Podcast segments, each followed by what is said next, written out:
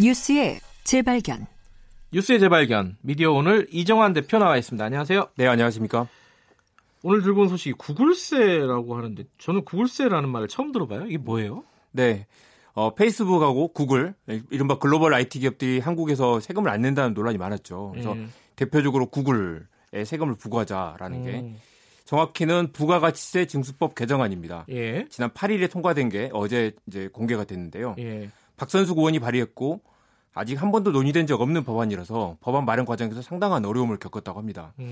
이 국내 기업들이 역차별을 받고 있다라는 지적도 있고요. 소득이 있는 곳에 세금이 있다는 원칙에 맞지 않는다는 비판이 그동안 많았죠. 네. 그래서 이 국외 사업자가 공급하는 전자적 용역에 부가가치세를 부과한다라는 내용인데요. 조금 어렵죠. 네. 구글뿐만 아니라 페이스북, 아마존, 넷플릭스 등이 포함될 것으로 보입니다. 말하자면은 네이버는 세금을 내는데 구글은 안 내고 있었다 우리나라에. 네, 그렇죠. 왜냐면 근데 구글을 뭐 유튜브를 봐도 그렇고, 네. 뭐 예를 들어 페이스북을 봐도 그렇고. 네. 광고가 막 뜨잖아요. 그럼 돈을 그렇죠. 번다는 얘기인데 네. 돈을 안 내고 굉장히 있다? 많이 벌죠. 네. 네이버보다 매출 규모가 크다는 분석도 있고요. 아하. 유튜브가 국내 동영상 사용 시간의 86%를 점유하고 있습니다. 아이고. 동영상 광고 시장의 40%를 차지하고 있고요. 이게 근데 국내 기업이 아니고 매출이 신고되지 않기 때문에 과세 대상이 아니었던 건데요. 국내 법인은 있지만 법인이 사실 뭐 사무소 성격이고 네. 우리가 구글이나 페이스북에서 뭘 결제를 하면 해외 법인으로 결제가 되는 경우가 있습니다. 네. 2014년에 부가가치세법을 개정하면서 이 앱스토어에서 앱 판매하는 데는 부가세가 붙는데요. 네. 이번에 그걸 확대한 것입니다. 그래서 구글 드라이브, 애플 아이클라우드, 아마존 웹서비스 그리고 숙박 서비스죠. 그 에어비앤비하고 유튜브 광고에도 이번에 세금이 붙게 됩니다. 아. 내년 7월 1일부터 적용이 되고요. 서비스 매출의 10%를 부가세로 납부하게 돼 있습니다. 에어비앤비도 지금 세금 안 내고 있었어요? 그렇죠. 국내 법이 아니라서 그렇죠. 그러니까 부가세 10%는 내는데 그럼 법인세는 안 내나요? 어떻게 돼요? 법인세는 이번에 포함이 안 돼 있습니다. 네. 이게 두 가지 걸림돌이 있는데요. 첫째, 한국 법인들이 모두 유한회사라서 네. 그리고 아시아 태평양 지역 법인들은 보통 싱가포르에 많이 두고 있습니다. 네. 그래서 법인세 세율이 싱가포르는 17%, 한국은 24%인데요. 그러니까 한국의 두 나라의 법인세를 낼 필요는 없고요. 네. 싱가포르 법인에 이제 세금을 내면 한국 법인에 세금을 안 내도 되는 거죠. 그래서 이 구글이나 페이스북 등이 그렇게 주장을 하고 있는데 문제는 또 법인세법에는 이 고정 사업장이 있어야 세금을 부과할 수가 있습니다. 네. 그래서 한국에는 고정 사업장이 아니라 이 사무소만 있다라고 주장을 하고 있는 건데요. 네. 이 서버가 싱가포르에 있기 때문에 이 고정 사업장이 한국에는 없다라는 게 이 사람들 주장입니다. 그래서 엄밀하게는 싱가포르의 서비스를 한국에서 이용을 하고 있는 것이죠. 지금도 법인세를 내고 있긴 하지만 이 구글이 한국에서 벌어들이는 대부분 돈이 한국 법인의 매출로 잡히지 않는다. 이게 문제라고 할 수 있습니다. 한국 사람들이 쓰는 돈을 사실 버는 거는 사실이잖아요. 네네. 그리고 그 규모가 꽤 클 것 같은데 얼마를 버는지도 몰라요. 그럼 우리나라는? 대략 추산을 할 수 있는데요. 추산이요? 이게 예. 이제 온라인 서비스라 보니까 이게 이제 매출이 한국에서 발생하는 것인지 서버가 있는 곳에서 발생하는 것인지 예. 한국 사람이 이용하더라도 이게 결제가 한국에서 이루어지는지 뭐 어디서 이루어지는지 알 수가 없는 부분이 예. 있죠.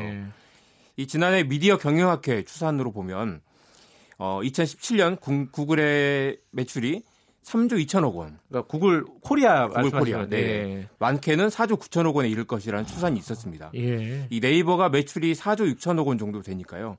이게 더 많을 수도 있다는 거죠. 네이버랑 비슷한 매출액이에요? 야. 구글은 법인세를 200억 원 정도 냈고 네. 네이버는 4,200억 원을 냈습니다. 그러니까 구글이 낸 세금이 네이버의 200분의 1밖에 안 된다는 거죠. 구글 코리아가 2016년에 매출 신고한 게 2,671억 원인데요. 예. 한국 법인은 단순히 관리 업무만 하기 때문에 이 한국에 잡히는 매출이 아니다라는 예. 게 구글의 주장입니다. 실제로 한국에서 번 돈의 10분의 1 또는 20분의 1만 세금으로 신고를 하고 있는 겁니다. 네. 아까 세금은 200분의 1은 아니고 20분의 1 정도 되겠네요. 그죠? 그렇네요. 산수에 약하시군요. 20분의 1입니다. 네. 근데 어쨌든 부가세를 징수하게 된 거는 우리나라 입장에서 보면은 네. 뭐 좋은 일이긴 한데 뭐 법인세는 아직도 안 되는 거고. 네네. 이게 뭐 할 일이 많네요. 구글하고 페이스북은 우리가 영리할 뿐이지. 법을 어기고 있는 거 아니다라고 주장을 하고 있습니다. 세금을 제대로 내고 있다는 거고요. 이번 국정감사에서 뭐 미운털이 많이 박혔죠. 뭐 영어로 얘기한다든가 뭐 잘 모른다고 얘기한다든가. 그래서 이 법이 통과됐는데 여전히 과세하기가 쉽지 않을 거라는 전망도 많습니다. 네. 이 국내 서버를 강제로 설치하게 하는 법안은 일단 한미 FTA 위반이 되고요.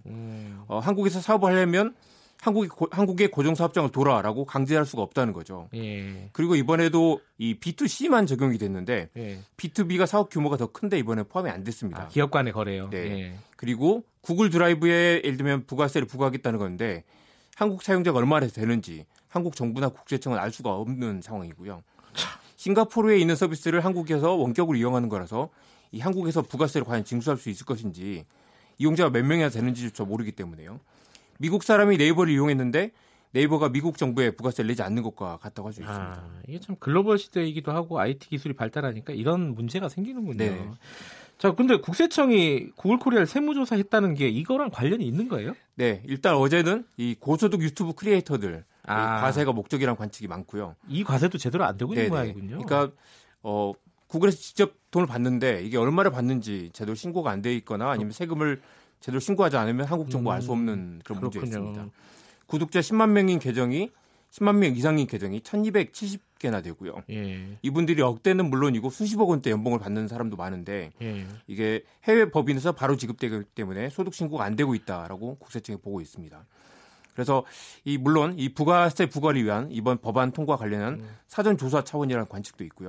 일단은 정보가 부족하기 때문에 정보를 확보하자라는 차원으로 요즘 애들의 꿈이 유튜브 크리에이터라고 네네, 많이 네. 그러더라고요.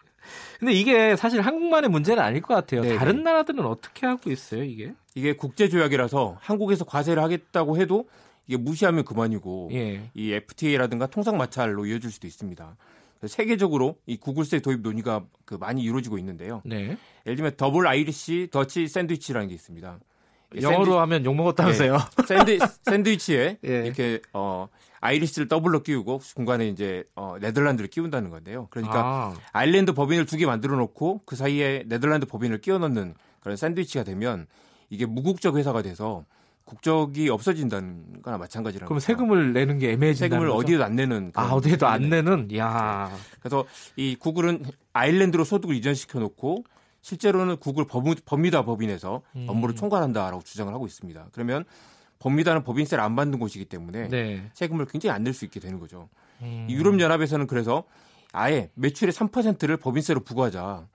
이게 이익이 있는 곳에 세금을 부과해야 되는데 매출의 3%를 법인세로 부과하자라는 논의를 과격하게 지금 진행을 하고 있는 거죠. 그래서 이렇게 하려면 완전히 법의 체계를 바꿔야 되고요. 이 우회 EXA라고도 하는데 이 세계적으로 이런 논의가 확산이 되고 있습니다. 이 영국은 구글에 이 140억 원 정도 과징금을 부과했고요. 이탈리아는 이 미납 세금을 받는데 합의를 했습니다. 그리고 EU 차원에서 구글에게 24억 유로, 올해는 43억 유로 과징금을 부과하기도 했고 과징금을 부과하면 또 못 내겠다고 또 소송을 하는 상황이고요. 이 애플도 17조 원의 세금 폭탄을 맞았는데 이게 아일랜드에서는 세금을 안 받겠다라고 하는 상황이고 유럽연합에서는 아일랜드 정부에 세금 받아라라고 우기는 그런 웃지 못할 상황이 벌어지고 있습니다. 이게 어떻게 보면 또 조세도 피처랑 좀 비슷한 스토리인 것 같아요. 사실상 조세 합법적인 예. 세금 회피를 하고 있는 거죠. 알겠습니다. 이 얘기는 뭐 앞으로 법인세 문제도 좀 논란이 진행이 네네. 되겠네요. 자, 여기까지 하겠습니다. 고맙습니다. 네, 고맙습니다. 뉴스의 재발견 미디어 오늘 이정환 대표였습니다. 2부는 여기까지 하고요. 3부는 녹색당 신지혜 공동운영위원장 만나봅니다. 일부 지역국에서는 해당 지역방송 보내드립니다.